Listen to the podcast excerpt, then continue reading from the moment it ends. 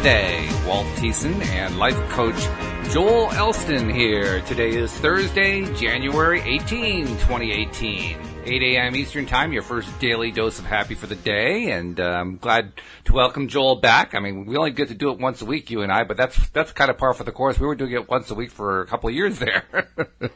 yeah, and my my perspective hasn't changed a bit. So, uh, uh, but but it's so glad to have the other uh, the other coaches and other uh, co-hosts on board. It's such a great team. You you really give me great credit for putting together such an amazing group of people that are doing able to our ultimate goal for years have been able to deliver the content we're delivering now. Oh yeah, absolutely. In fact, uh, I was just uh, kind of reminiscing with um, I think it was with Wendy the other day about how um, you know for quite a long time there, you and I talked about wouldn't it be great if we could do a drive time show, you know, and, and, and do like a daily drive time show and so forth and get on radio. Well, we're not on radio yet, but we've got two drive times during the day. So we got part of the goal achieved already. That that alone makes me smile because we talked about that for how long now? I don't know how long it was. We, we, uh, yeah, well, I mean, we first started. I I I, I love the concept so much, and I still think uh, that that idea of being on a radio, and, and I, I get what we're on now, but but even as we expand further into,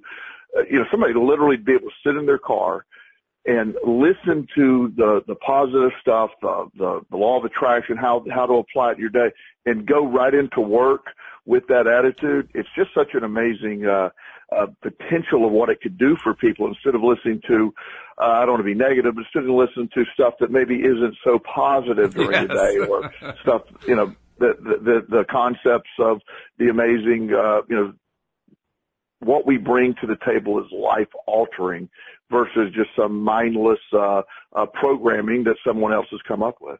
Uh, mindless meaning negative. Let's be perfectly blunt about it. But uh, you're right. We don't want to go negative, so we'll stay away from that. But uh, today's topic actually relates to that because our topic is: Are you really happy? And it's an interesting topic, uh, or are, actually not. Are you really happy? Are you emotionally happy? Are you emotionally stable, or are you emotionally happy? And what's the difference? And it, it's a it, it's a topic that came up from um, conversations I've seen on social media about the law of attraction. Uh, I saw one post today, in fact, that uh, basically stressed the importance of when you're trying to attract a new partner, make sure that the partner is emotionally stable. And as soon as I saw that, I said, no, that's not quite right. Because, I mean, you can be depressed all the time and be stable. That, that, that's not a good thing. There's nothing good about that. But emotionally happy or emotionally healthy, that's a different animal entirely. So, um, I mean, I think maybe this is a case of people needing to kind of raise their sights a little bit. But um, if you aim for somebody who's emotionally healthy or who is emotionally happy, I think you got a much, much better chance, don't you? Oh, I, I, I really believe yes, absolutely. To answer your question, I, I think that so many of us get stuck on on where everyone else is. And I think the, the, the topic itself of, of let's start with us. Yes. When I am emotionally healthy and happy, then my attraction will be to a similar.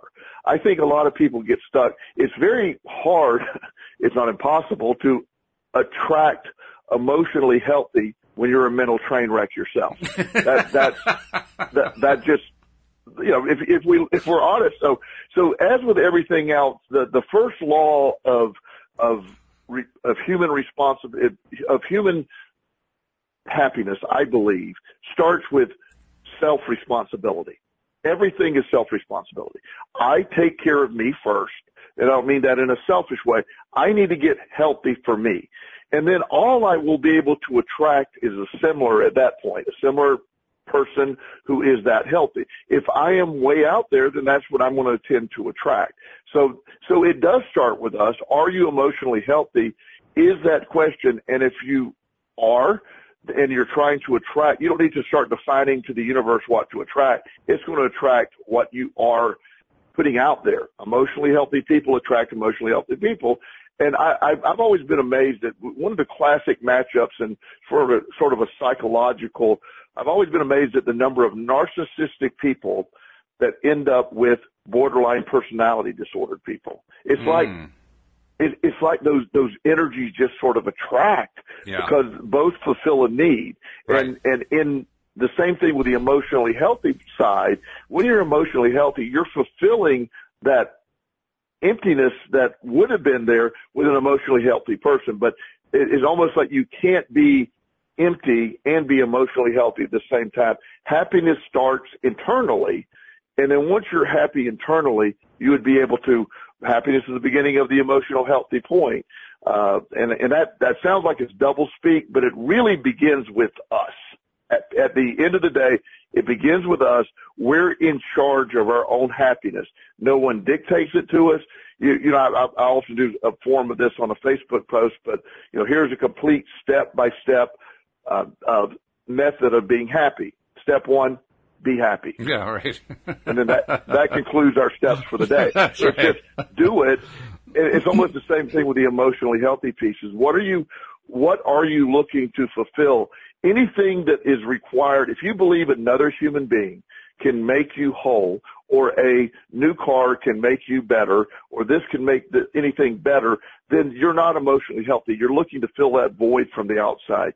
When you fill voids from the inside, and, and I, I love a nice car. I love a nice house. I love having a lot of money, but they don't make me who I am. I was there first Right. before I had the, the Porsche, if that makes any sense. It does. And, by the way, you, you used two terms that somebody not in psychotherapeutic circles may not totally understand what they mean. So just take a moment to define what a borderline personality is and what narcissism is. Okay. Um, in, in, in layman's terms, let, let's start with uh, a narcissistic personality. A narcissistic personality disorder is when someone has that everything is simply about them. Um, you, we may know politicians that no matter what, is everything is focused on them. A lot of politicians and actors are narcissistic. They're they're selfish in their endeavors. Uh, they, they they no matter what happens, it's about them. Uh, an example would be, uh, well, uh, North Korea blew up Hawaii, but I negotiated really well before that. It, the focus wouldn't be on what's happening. It would be focused on how that person was affected by North. And I'm not talking about anybody in particular, of course. Right, right, right. Um, of course not. but uh, but that that idea for us of where we go forward, what what happens for us is understanding narcissistic personality is about me. Now, a borderline personality is in a, in a similar similar to narcissistic, but every narciss uh, borderline starts with a fear of abandonment. Everybody you encounter, a borderline encounters, they are fearful they're going to be alone, and they they they will spend their life with I, I, I'm worried about you abandoning me. No matter who they are, it could be your hairdresser, it could be whoever. And in a borderline personalities world, either you're the greatest person on the planet or you're the most evil person on the planet. In a, in a borderline personality disorder's life, you're either or. There's, there's always, you, you don't operate in the middle with people. And once again, Um, we're not it- talking about it a is- particular person. Beg your pardon? Once again, we're not talking about a particular person. Absolutely, absolutely. I'm just talking in general. I, I right. actually have um, at, at one of my previous in, uh, employers. I, I, I worked with a, a a a person who was borderline personality disorder, and one of the things that this person gave me uh, was a, the a, my birthday card. At my birthday, which is in February, gave me a card that said, "It's such a great." uh, situation to be in to work with a real life superhero. That's the, the term this person used. Wow. Two months later, this person created a false narrative in an attempt to get me fired or thrown out from the company. Ah, yes.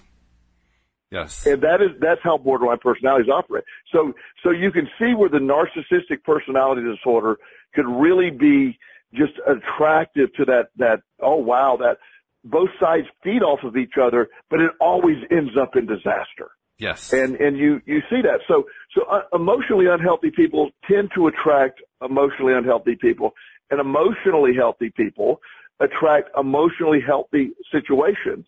And that that that's a hard place to understand.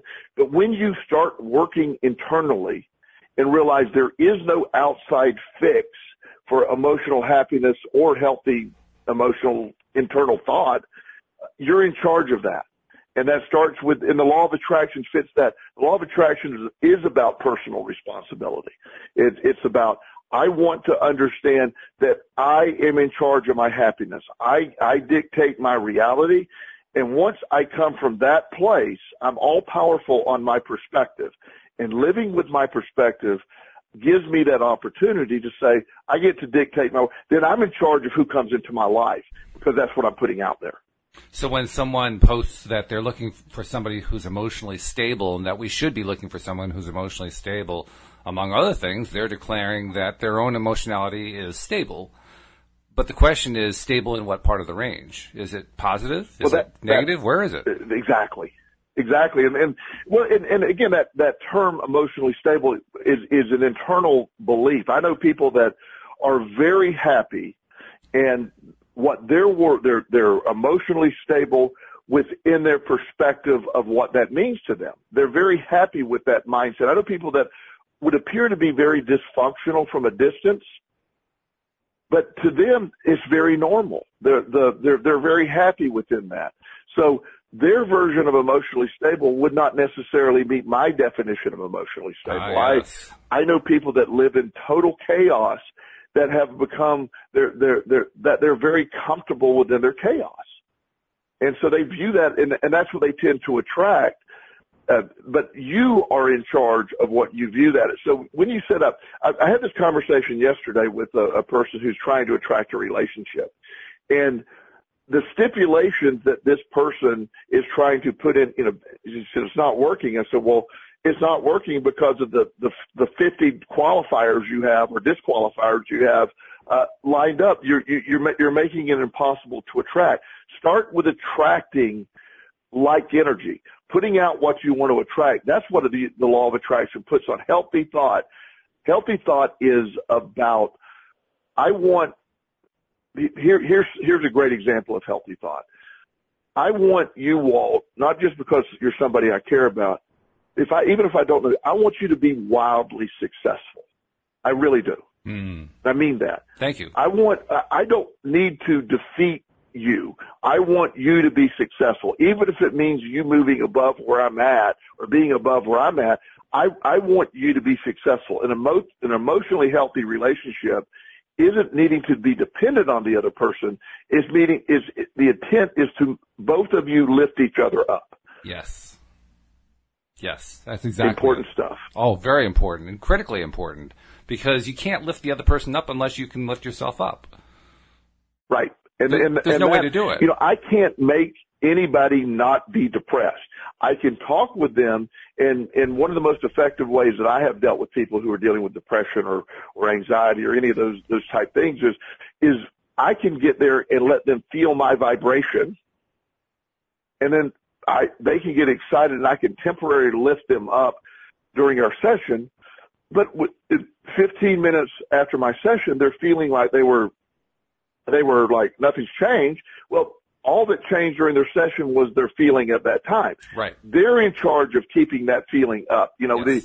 the, the idea when I wake up every morning, true story, and, and I've talked to you about this for years, without exception, regardless of how bad my morning start, and I've had some bad starts to mornings, as you know. Sure, we all um, have. I write five things I'm grateful for for the last 23 years every morning.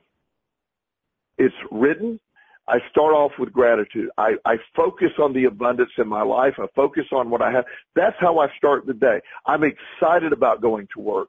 I, I, I get to go to work. Those are terms I use. There's never a morning where I wake up and say I have to go to work because the moment I have to go to work, then I realize I need to stop. Here's an example of keeping yourself emotionally uh, healthy. As you know, uh, I, I, a few months ago, I took a, I, I did an experiment. I went to work for this company, a fine company that did quality work and addiction work. And I, they asked me to be CEO of their company. Right. I, or COO, I'm sorry.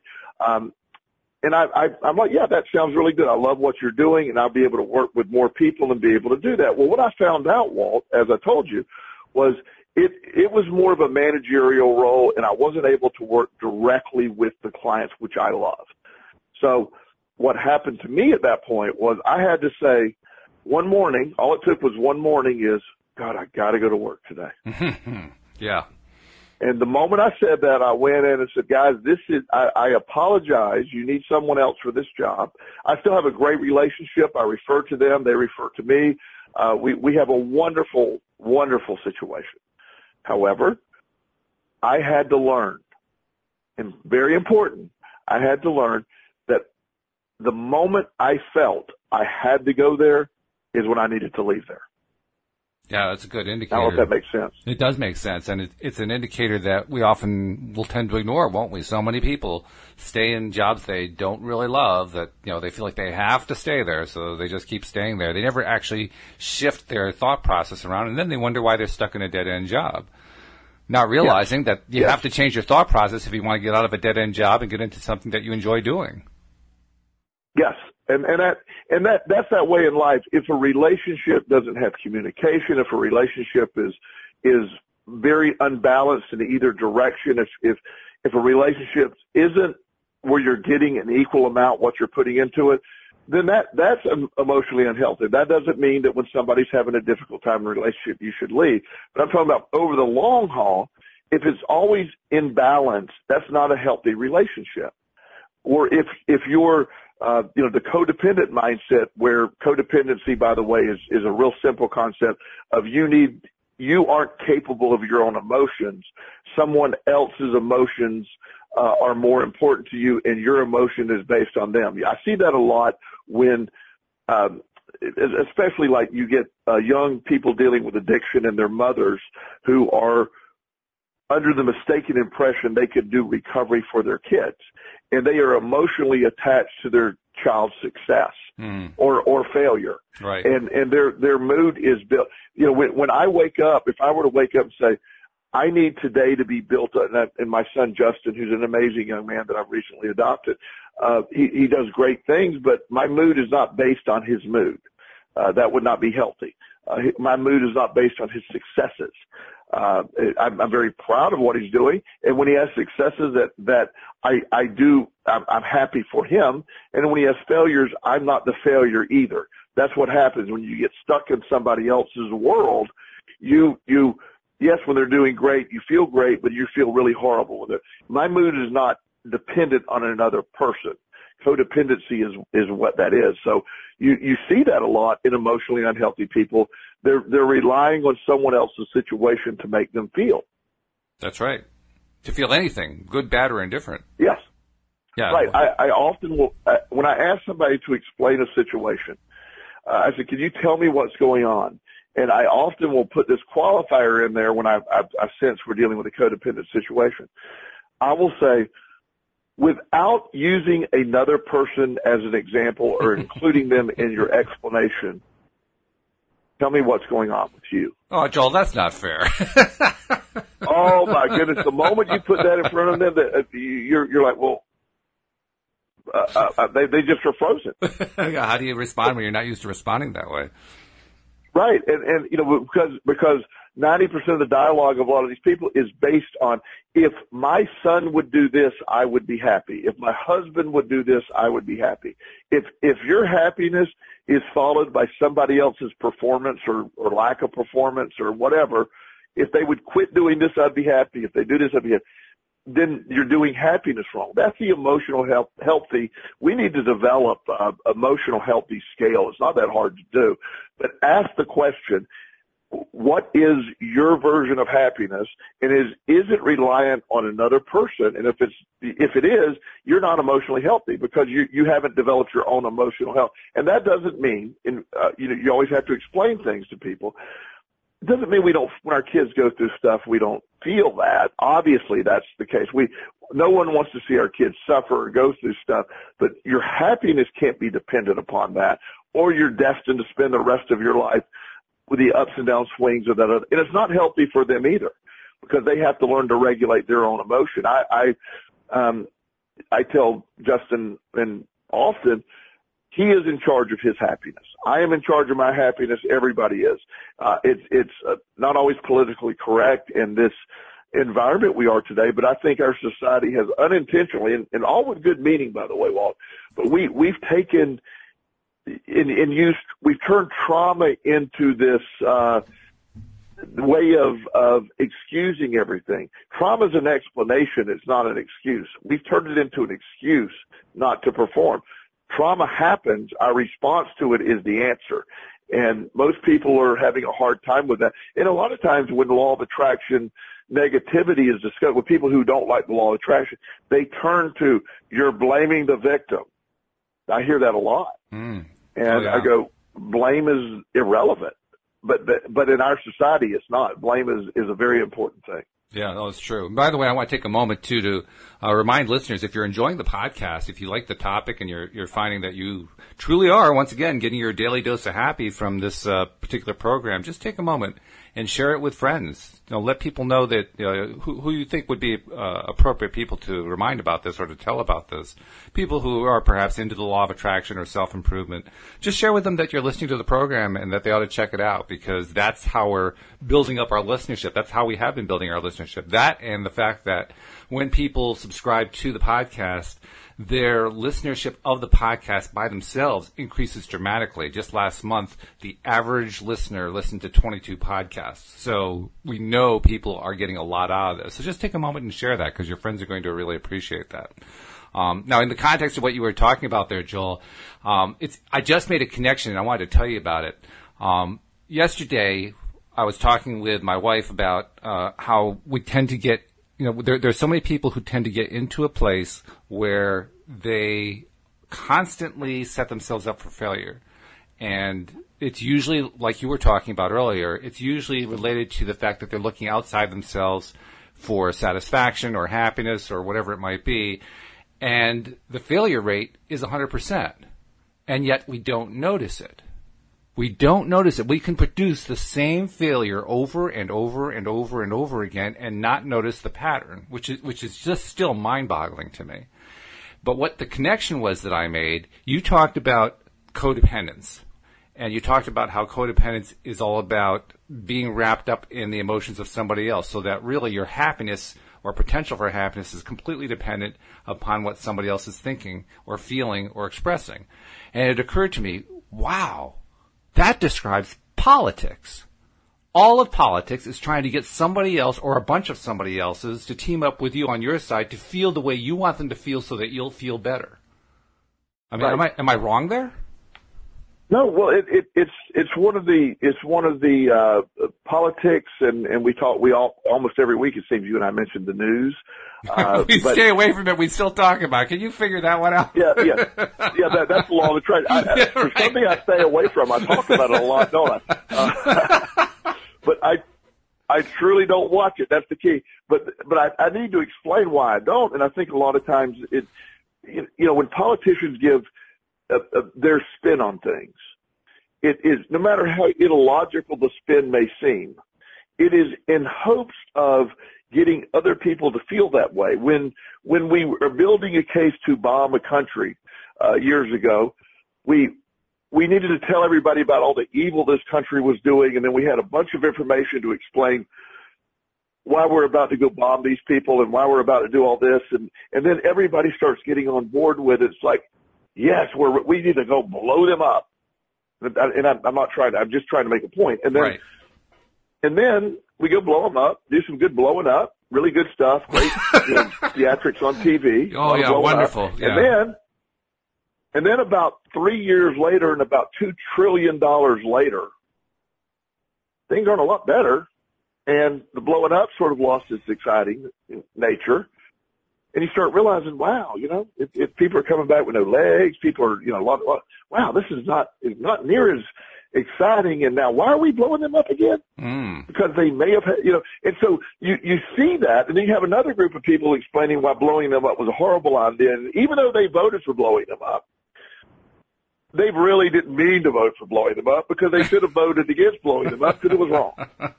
Yeah, th- And that's, politics. And Yeah. again, I'm not, I want to keep it, you know, where we're at, but you can see what we do internally of whether it's politics or we, with, and, and that's where that blame situation we talk about. I want to spend a lot of energy explaining why you're wrong and where you messed up. And then once I get my case out there and you sort of side with me, then I'm right. I feel better. The reality is we are where we are. I, I've mentioned this lady that I've uh, worked with before, and again, I, I give no specifics, and uh, I, I, not never, I would never want to risk anyone's confidentiality. But I've worked with a lady who uh, had seen a psychiatrist for many years, and her main question for many years was, "Did my father molest me or not?" Mm. And they spent a lot of years doing that, and I, by no means am I, everybody knows what a horrible, and those that know me, my working with children and uh, advocates against child abuse and helping kids and uh, people that have been through that stuff. But at some point, I told her, I said, well, you spent the last several years trying to figure that out. Let's pick a side and move on. And at first it was sort of insulting to her, but then she got it. Am I going to, am I going to get stuck in the blame portion of this? Emotionally healthy people don't worry about the blame. Here's what's happened. Let's move forward.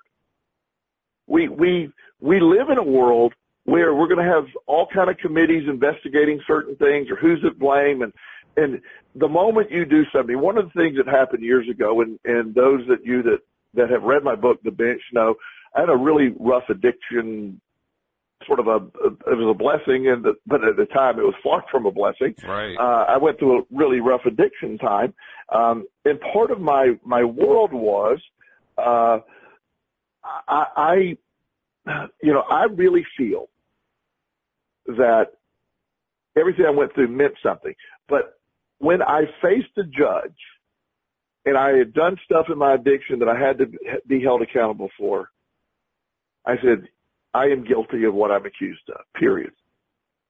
I don't need to explain why I'm wrong. I, I could have gone on for hours about having addiction and how I got, this is, this is what I did. I needed to move on. In fact, the, the, the public defender that was, uh, representing me at the time went, no, no, don't say that. And I go, yeah, yeah, I'm guilty. Don't forget it. I don't care. I do care because it's time to stand up. I don't need to worry about blame anymore. I'm wrong. Let me own what I've owned and whatever's going to happen, I need to move on. So personal responsibility is emotional happiness. When you understand, at least, and again, I'll give you my definitions of these things. When you start with emotional, uh, uh, being emotionally healthy, you start with being personally responsible for you, your feelings, your life, and your situation. Where you sit today, Walt, where I sit today, is a product of my decisions over my lifetime. That's right. Yeah. Oh, absolutely true. People fact, do not like to hear that. No, they don't. But but the fact is, exactly what you said. We are personally responsible, and it, it's actually been a topic of a number of the shows that we've done over the last week or so. The idea that no matter what emotion you're experiencing, whether it be positive, negative, somewhere in the middle, doesn't matter what it is, every one of them we tend to associate with something that happened outside of ourselves. And yet, in every case, 100% of the time, it actually has to do with our own response to what happened outside. So really, it's 100% within our control. It's not dependent on what's going on outside of ourselves. And, and this is a confusing concept. Let's be perfectly honest. In, our, in our society, we grow up believing that we cannot possibly control our own emotions because they are under the control of the external events that control us. Right, and and one of one of the things that that it is the most freeing understanding that I uh, for the law of attraction. It, it, but at the same time, it's scary because it it removes excuses. Yes. One of the things that, uh, and, and, and I, I, I do not ever want to talk to anybody or tell anybody how to live their life. I, what we're doing is talking about happiness and how to, how to find that happiness. To me, happiness is understanding that I am responsible for where I am today. There's been a lot of things that have happened out of my control. There's been some horrible things in my life that have happened out of my control. But what has I done, I'm responsible for my interpretation and my response to that. And that's where most people, it, well, but Joel, you don't understand what's happening. And, and, and again, I, I, I've been through stuff in my life that I have a, you know, by no means am I happy about, but at the same time, I have no option, but I have to interpret it. An example, I, I don't even like to use this example much, but I think it's important at this point to say when my son TJ lost his life in a car accident. That was a horrible event. Just a, a, I, uh, there's no words to describe that. I, I, I will never make that a good thing. I, I insist on that. However, my response to that is still in my control. I can choose to focus on the void created by his death or the joy he brought to my life. Both things happen. Which one does, which one gets my focus? And I'm in charge of that. I'm in charge of my grieving process. No one else is. I, I don't need to be dictated to how to grieve. I had many people explain to me I wasn't grieving properly. Oh, um, really? Because it, oh my it, goodness. It, yeah, yeah, I really did. I had a lot of that. Uh, but at the same time, no, no, and nobody loved their kid more than I love TJ.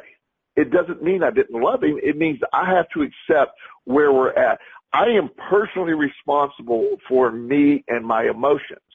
Uh, and, and it, while that may sound harsh, at the same time, it's freeing because I'm not reliant on some outside source for my happiness or my, in, my case, my abundance or anything else. Everything comes from where I start to feel. When I feel the abundance that I have in my life and I, I started to live in a, an abundant mindset, uh, you know, it, it, uh, so I, I think, uh, you know, I think it's really important. Uh, we have that mindset of personal responsibility. That's where emotional healthiness starts for me. Emotional mindset starts with personal responsibility and stop the blame game for, you know, I, I, one of the young men I work with, uh, he had, uh, uh, several years ago, he had lost his lower left leg due to some cancer. Oof. And what a horrible thing to have to go through a, a, oh, yeah. at a time 16 year old boy, very athletic, losing his lower leg to that. And he went through the normal stuff. And then when I started working with him, we started talking about perspective and, and by the time he changed his perspective and he did the work, I helped, I helped lead him to the information. His mom would kept saying, well, honey, you can't do this. And he said, mom, please tell, please stop telling me what my limitations are. I have decided I don't have any. I get these really cool Blade Runner kind of feet now, or foot now. I'm actually going to be, you know, he started getting, he competes in, in, uh, uh, Special Olympics or Paralympic, whatever that term is now. Uh, he, he, he, and he's very athletic. He's now a personal trainer and a motivational speaker at 24. Wow. Um, and, it has a great impact. He, he, he refuses to hear about his disability. He's not, you're not allowed to use that word in discussing with. He calls it my, my transformation. Mm. When I, my, when I transformed to this person is when I lost my lower leg. It, and he will say, would I rather go back and have a perfectly healthy leg? He said, maybe, but, but the life I have today was because I didn't. So I can either focus on the blame of how we got there or here I am today. It, it reminds me of something that absolutely, yeah, and, and, a fantastic story too. But it, it also reminds me. You mentioned grief, and I I kind of stumbled on something about grief with my wife because my wife's stepmother, um, whom she had gotten very close to over the years, uh, died. Uh, I guess it was about a year and a half ago, and after her death, my wife was having trouble at some times, at some points, not all the time. She it was like she was deep in grief, but she was having trouble with it. And there was one day in particular, it was just kind of overwhelming her, and so I was sitting with her and so forth. And then, kind of out of the blue, I didn't really know where it came from. It just it's like you know all the tumblers fall in place, and all of a sudden an answer comes to you. It was that kind of a situation, and and so I just on the spur of the moment, right there, just stopped what I was doing. I mean, I was basically just sitting there listening to her, but I just kind of stopped that, got up, walked over to where she was, knelt down on the floor in front of where she was, and I can't remember if I took her by the hand or you know something like that. Basically, so I could just be close to her and, and right in her face, sort of, so to speak, and said to her, "You know, I don't think I ever asked you, but what was it that you loved the most about Ruth? Ruth was her stepmother, and you could just see her stop." And you could see her face like going through a whole thought process and start to brighten up. And then she started telling me about all the things that she loved about Ruth. And after doing that for about five minutes, she said, "You ought to be a psychoanalyst." And I said, "I don't know the first thing." She says, "Well, you, look at all the stuff you learned from me." Well, that's true, yeah, but I'm not. A, you know, well, I guess so. I had no idea I'd hit upon something, but I did. I hit upon the idea of focus. She, when, yes. when, when you're in, when you're in grief, you're focusing on the loss You're focusing on yes. they're no longer there. And all I did was, without realizing that I was doing the right thing, I pointed her to, well, what did you love about the person? What feels good about the person? Because that never goes away. And the moment that she started focusing on that, the grief just kind of dissipated. Like within minutes, Joel, I was surprised how fast that grief dissipated. Yeah, and it, it, it, it, that is the internal responsibility that, that we have to self-reliance. Uh, it, the more we can focus, I have the ability to view everything through the lens that I choose to view it through.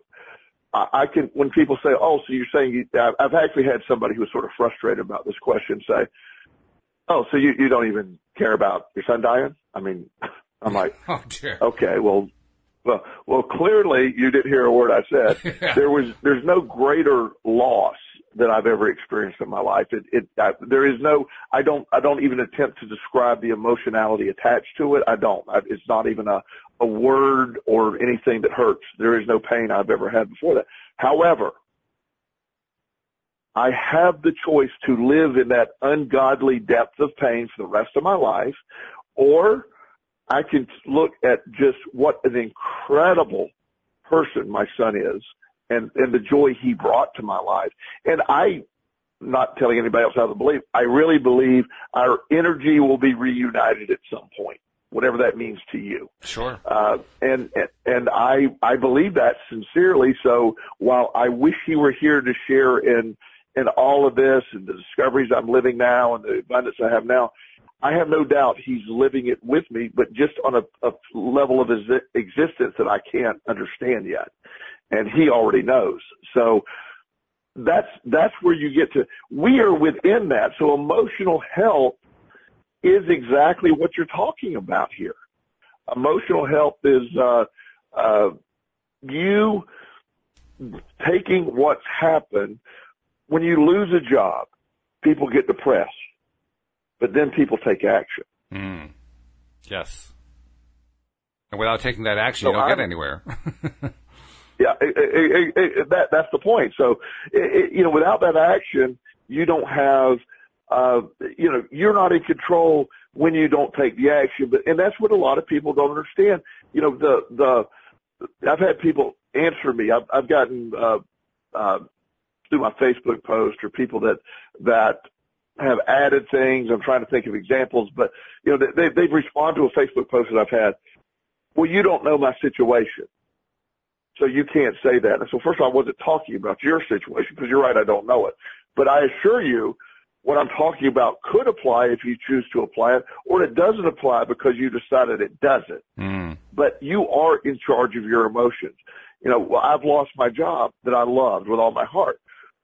Yes, you did. So we can focus on losing your job and all the financial devastation that's around the corner and how horrible that will feel. Or you can look at the new opportunity in an incredible economy where, where the lowest unemployment rate of all times out there. There's tons of opportunity. Amazon the other day is talk, I was talking to this guy that I didn't even know they did this, which I love Amazon. I love the way they do business. They, they deliver things in ways I don't even understand sometimes how they get it here so fast. This guy work, he, he is an independent contractor for Amazon and he goes there and basically picks up packages and delivers them. He brought a package to me, something within 37 minutes of me hitting send. Whoa. On a order. And I'm like, how did that happen? He said, well, I was there. They said, oh, we got this. It wasn't, it wasn't immediate shipment, but they, they had the order ready and their software told him that he's going to be driving by my house. He delivered a package. First of all, that makes me love Amazon more. Right. He's making really good money it, he's his own boss. He, he, he loves what he's doing. Mm-hmm. It, the entrepreneurial opportunities out there are amazing. But when people are stuck on the loss of their job or the loss of their industry, they're like, oh gosh, you know, I've lost all this versus wow, what opportunities are out there. Those are the beautiful things that the law of attraction brings. Personal responsibility allows for great growth and wealth when you understand it or you could focus on the the deficit of everything, the loss of everything, and you'll get more of that emotion that's attached to that. So internal happiness or, or true uh, emotional happiness or wellness takes place totally inside, are you, I love our topic. Are you, ask that question. Are you emotionally happy? When, it, it, the answer is super simple and super complicated at the same time. You are if you believe you are, or if you believe that you have a deficit or you have that. That one of the things that, that religion had, I had a hardest time um, dealing with for the longest time was, uh, you know, the the reprogramming of my brain from the religious belief of of well, I certainly believe there's a God I of some type. The, what I was taught as a child didn't seem doesn't seem to make a lot of sense now. So when I started breaking all that down, one of the teachers I'm doing, I'm working on a, a I'm not busy enough, Walt. I'm actually working on a doctorate in metaphysics right now. So just want to throw that out there. Uh, that's my part-time, part-time. Joel, Joel and, has uh, one of the busiest schedules of anyone you've ever heard of. So, I mean, that really is very funny that he's saying that, but. yeah, I just randomly threw that in. You know, like, you know, you, you have that extra 45 minutes every night you get, and it's not filled. And, and I love it. And I'm just like a sponge absorbing that. But as my professor and I were talking the other day, and I've got a great professor that I'm working with, you know, the, the concepts of all of this is so incredibly easy, but yet it goes against everything that we've ever believed. So I was talking to, he said, well, Joel, sounds like you have the perfect life. My immediate reaction was to argue with him. Really? And I don't know why. I said, well, no, if it's perfect. He goes, oh my goodness, of course it's perfect. He said, and then he said something that just, it, it, you can't say. He says, you're perfect. no, oh, no, no, no, no, I, I, I wanted to argue with him and, and tell him, he said, you're perfect with, the, he said, you're perfect at being you. I'm like, okay, I'm, I'm, I, I know you're right. But I don't know why I want to argue with you about that statement yeah, so much. Yeah. Because it goes to a concept that, that, you know, well, no, no, no, here, here, here's all these, these problems that I have, or here's all this other stuff that I have. But the, the truth is, this has been a magically perfect trip. This journey I'm on. I love it. It's incredible. And just like I've said, it, it, it has its ups and downs, but it's when you see it unfold, it's unfolded perfectly. I'm perfect at being Joel. I don't want anyone else to have to live in this brain because it took me a long time to unravel it and figure yeah, it out. Right. but now that I have it, it is amazing. And so we have a hard time accepting that. But it's absolutely true. We are perfect at being us. And that and that a lot of times religion starts saying, no, no, no, you're not perfect. You're, you're, you, you, we're all sinners. We're all this. We're all that. And, you know, and I, I don't want to debate with anybody about their religion. Everybody's got to get to where they got to get to. But we are us and, and we, we can be totally in charge of our own emotions or we can be dependent on our emotions. But the emotionally healthy person realizes they're in charge of it all. And then when we were talking in the beginning about one of the posts that sort of spurred this topic today about I want to attract, I want to put out and say, okay, I'm going to put a script to the universe, what I'm trying to attract. You can only attract what you are. If you're not emotionally healthy, all the king's horses and all the king's men cannot bring you an emotionally healthy person because you're not vibrating on an emotionally uh, uh, healthy level. Exactly right. By the way, this also reminds me of a series of posts that you did on your Facebook account. And of course, we're connected as friends there, so I see those. And I can't remember exactly how long you did it. I, I want to say it was maybe a week.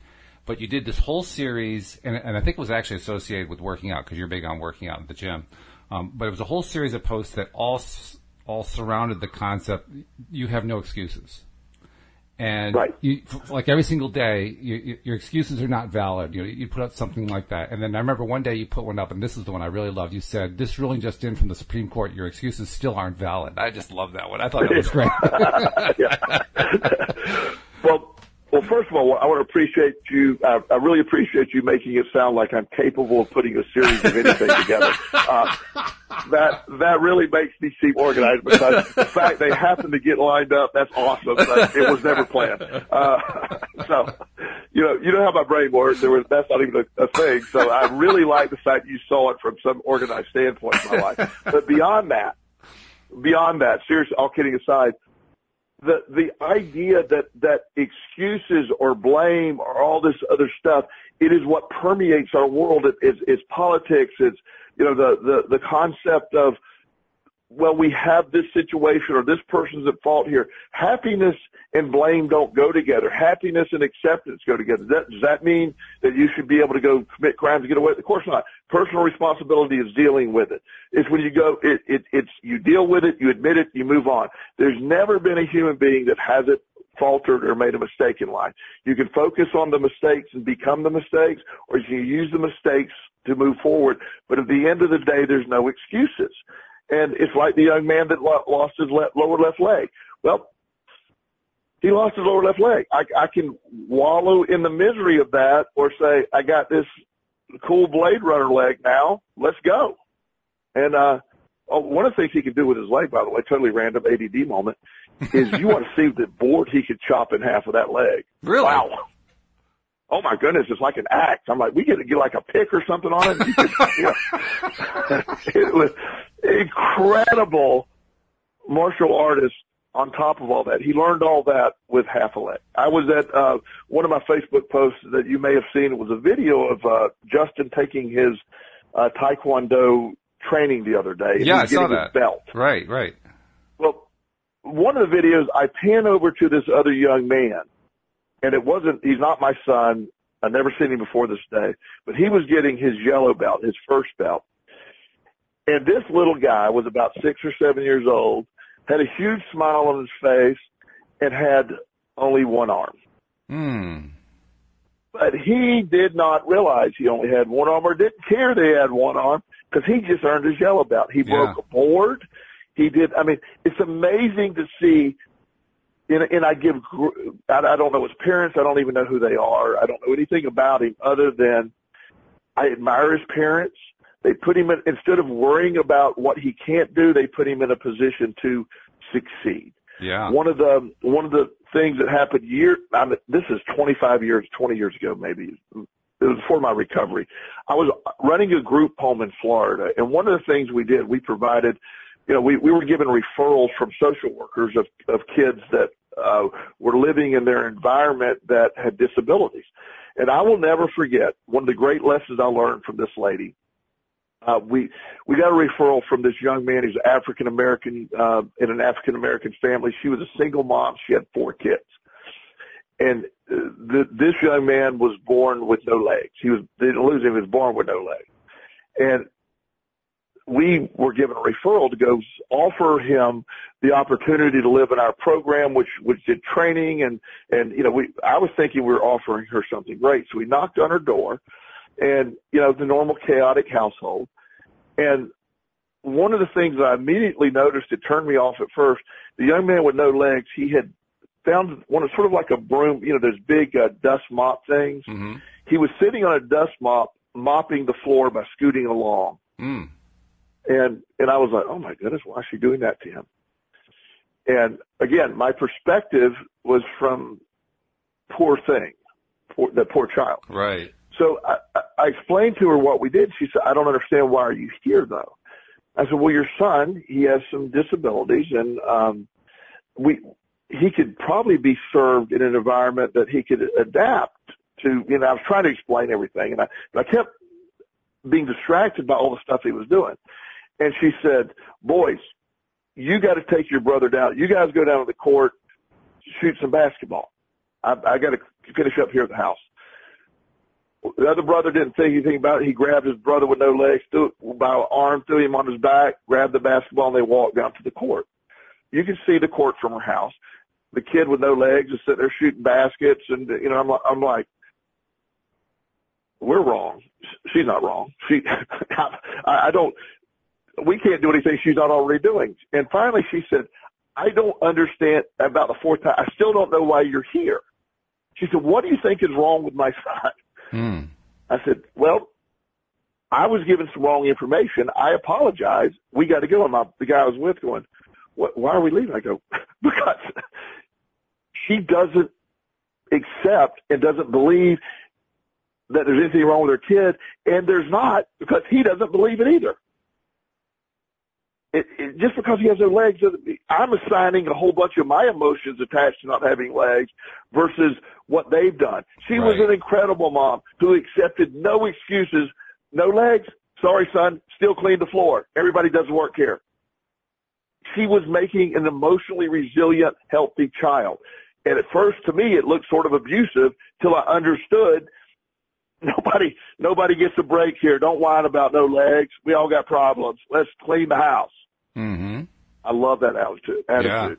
Yeah. And a lot of people don't understand that. Re- emotional health, uh, have, you develop emotional resilience. You don't accept excuses in life. You, whatever, whoever our audience is listening to, you know, whatever they're going through right now, well, I don't remotely pretend to claim I understand what everybody goes through. None of us can.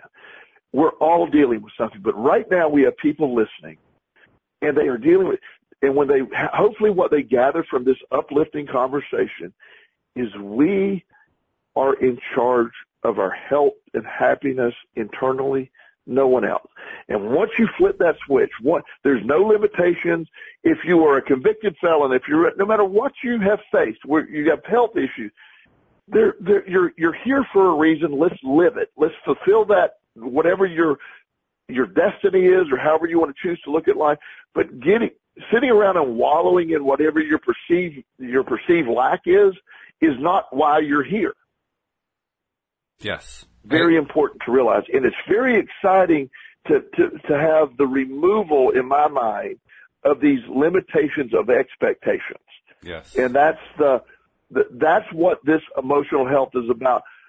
Stop with expectations of others. Put your own expectations in. You know, if I want to compare my, my life, okay, here, here's my comparison. I really want to be Michael Jordan. I really do. I want to see him jump. I, I want to jump like Michael Jordan. I want to, or I guess let's make it more modern. Let me be LeBron James. I don't. If I'm going to compare my basket my basketball skills, for I'm going to live in great lack. Mm. what LeBron James would do to me on a basketball court wall, it's not even pretty. It's not sort of. It's not even funny. It's not even. It's I don't have, we don't vibrate on the same level of right. basketball at all. Yep. So comparing my world to LeBron James in basketball, no. But comparing LeBron James of his understanding and, and the stuff that I've been through and dealing with what I've been through and the way I live my life, LeBron James holds nothing to me. Mm. This isn't about a comparison, but I'm just trying to say you got to find your avenue and where your focus is. You, I can spend all the energy in the world looking on why I lack when I compare to other people. Healthy internal emotions don't compare to other people. Healthy internal emotions are yours and yours alone to control. It's not a comparison to other folks. It's you. And that's where happiness comes in. I don't live on a lack anymore, in a lack, because I'm not, I, I used to look at what everyone else has. I, I hear, you know, Justin made the comment the other day, I think I've mentioned before, he said, I want to live in a mansion. I'm like, oh, okay, well, okay, that's cool. Um, you'll get your mansion. No, I want one now. So you, will you go buy? I said, buddy, we have a 2,500 square foot home for two people. There's no need for more than that. I, I, if I wanted, we would have whatever we want. There's no limitations of what we can have. But we, we have, you know, don't, don't start viewing a lack versus we have an incredible home, an incredible community. We have all the stuff we want. I, I want you to look at what we live in. Don't start living and wanting what other people have. He said, well, my, you know, my friend, uh, Jacob, they have this really big house. I said, Jacob had six brothers and sisters. they need a really big house. It's just me and you. There, there's zero reason to, to covet. I'm happy that Jacob's parents are in a position to provide that beautiful home for them and their, their, their large family. I'm, I don't want to deal with it. It's just more mess to clean up. Yeah, right. I look at it as, it's so that's the point. Well, internal stuff, internal emotional regulation, emotional health is at your disposal. We're told it's other than that. We're told that it's different than that. And the law of attraction explains this in detail that it's not. You've been touching on something too that I really want to bring into focus a little bit more. Um, I mean, we can't spend a lot of time on because there's only about five minutes left, but you've been touching upon the fact that as emotionally healthy people, we are not responsible for what happens in other people's lives. We are only responsible for our reactions to what happens in our lives. And that's right. certainly an important point. But there's also a corollary that goes along with it. And this is what you were touching on. The corollary is no matter how emotionally healthy we are, and especially if we're emotionally unhealthy, we are in absolutely no position to understand what's going on in another person's life without knowing what's going on from their perspective in the other person's life. Like I, if, if, for instance, the day you, you've, you've told this story before, the day that you got put into jail and the door was locked was the, one of the best days of your life because now you could finally relax and all that terrible stuff was in your path, in, in your past and now you could improve going forward. That probably would have been the last thought that entered my mind if I had seen you being locked in that cell. Exactly, and it, it, I was shocked at the. I, I explained it. Out, I think I talked about my book, or I've talked about it in blogs or on on the show. I was shocked at that response. I wasn't expecting it either. I had feared that event or that day for the longest time because I was in the middle of a very destructive addiction and it was almost inevitable that it was going to happen. But when it, I feared it and was shocked by, okay, it's done. Finally, and I didn't know if I was going to be there a day or five years, but I knew whatever that time period I was going to be there, I finally could be done. It was being locked in there was the most freeing experience of my life. Not because I was any more, I was actually more free because I let go of my, the jail of my own creation. That was the beginning of all of the, the freedom.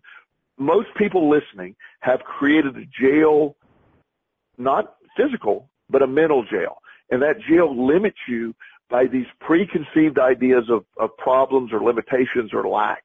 And the emotional help that is necessary to free you from that doesn't exist on the outside and it doesn't come from a pharmaceutical company. It comes internally. And by the way, can you imagine how much I could have screwed things up if I had gone at that situation, if I had seen you there, I'd seen you locked up, felt that that was just a horrible thing and gone at it with you as if this is a really horrible thing. Even though I was right. doing that from a point of view of I want to help Joel.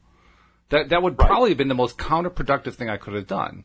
And, and like in your story yeah. with with the the kid who had lost both of his legs, probably the most counterproductive thing you could have done would be to criticize the mother for having the kid push a, a mop around a, a, on a floor with, with no legs.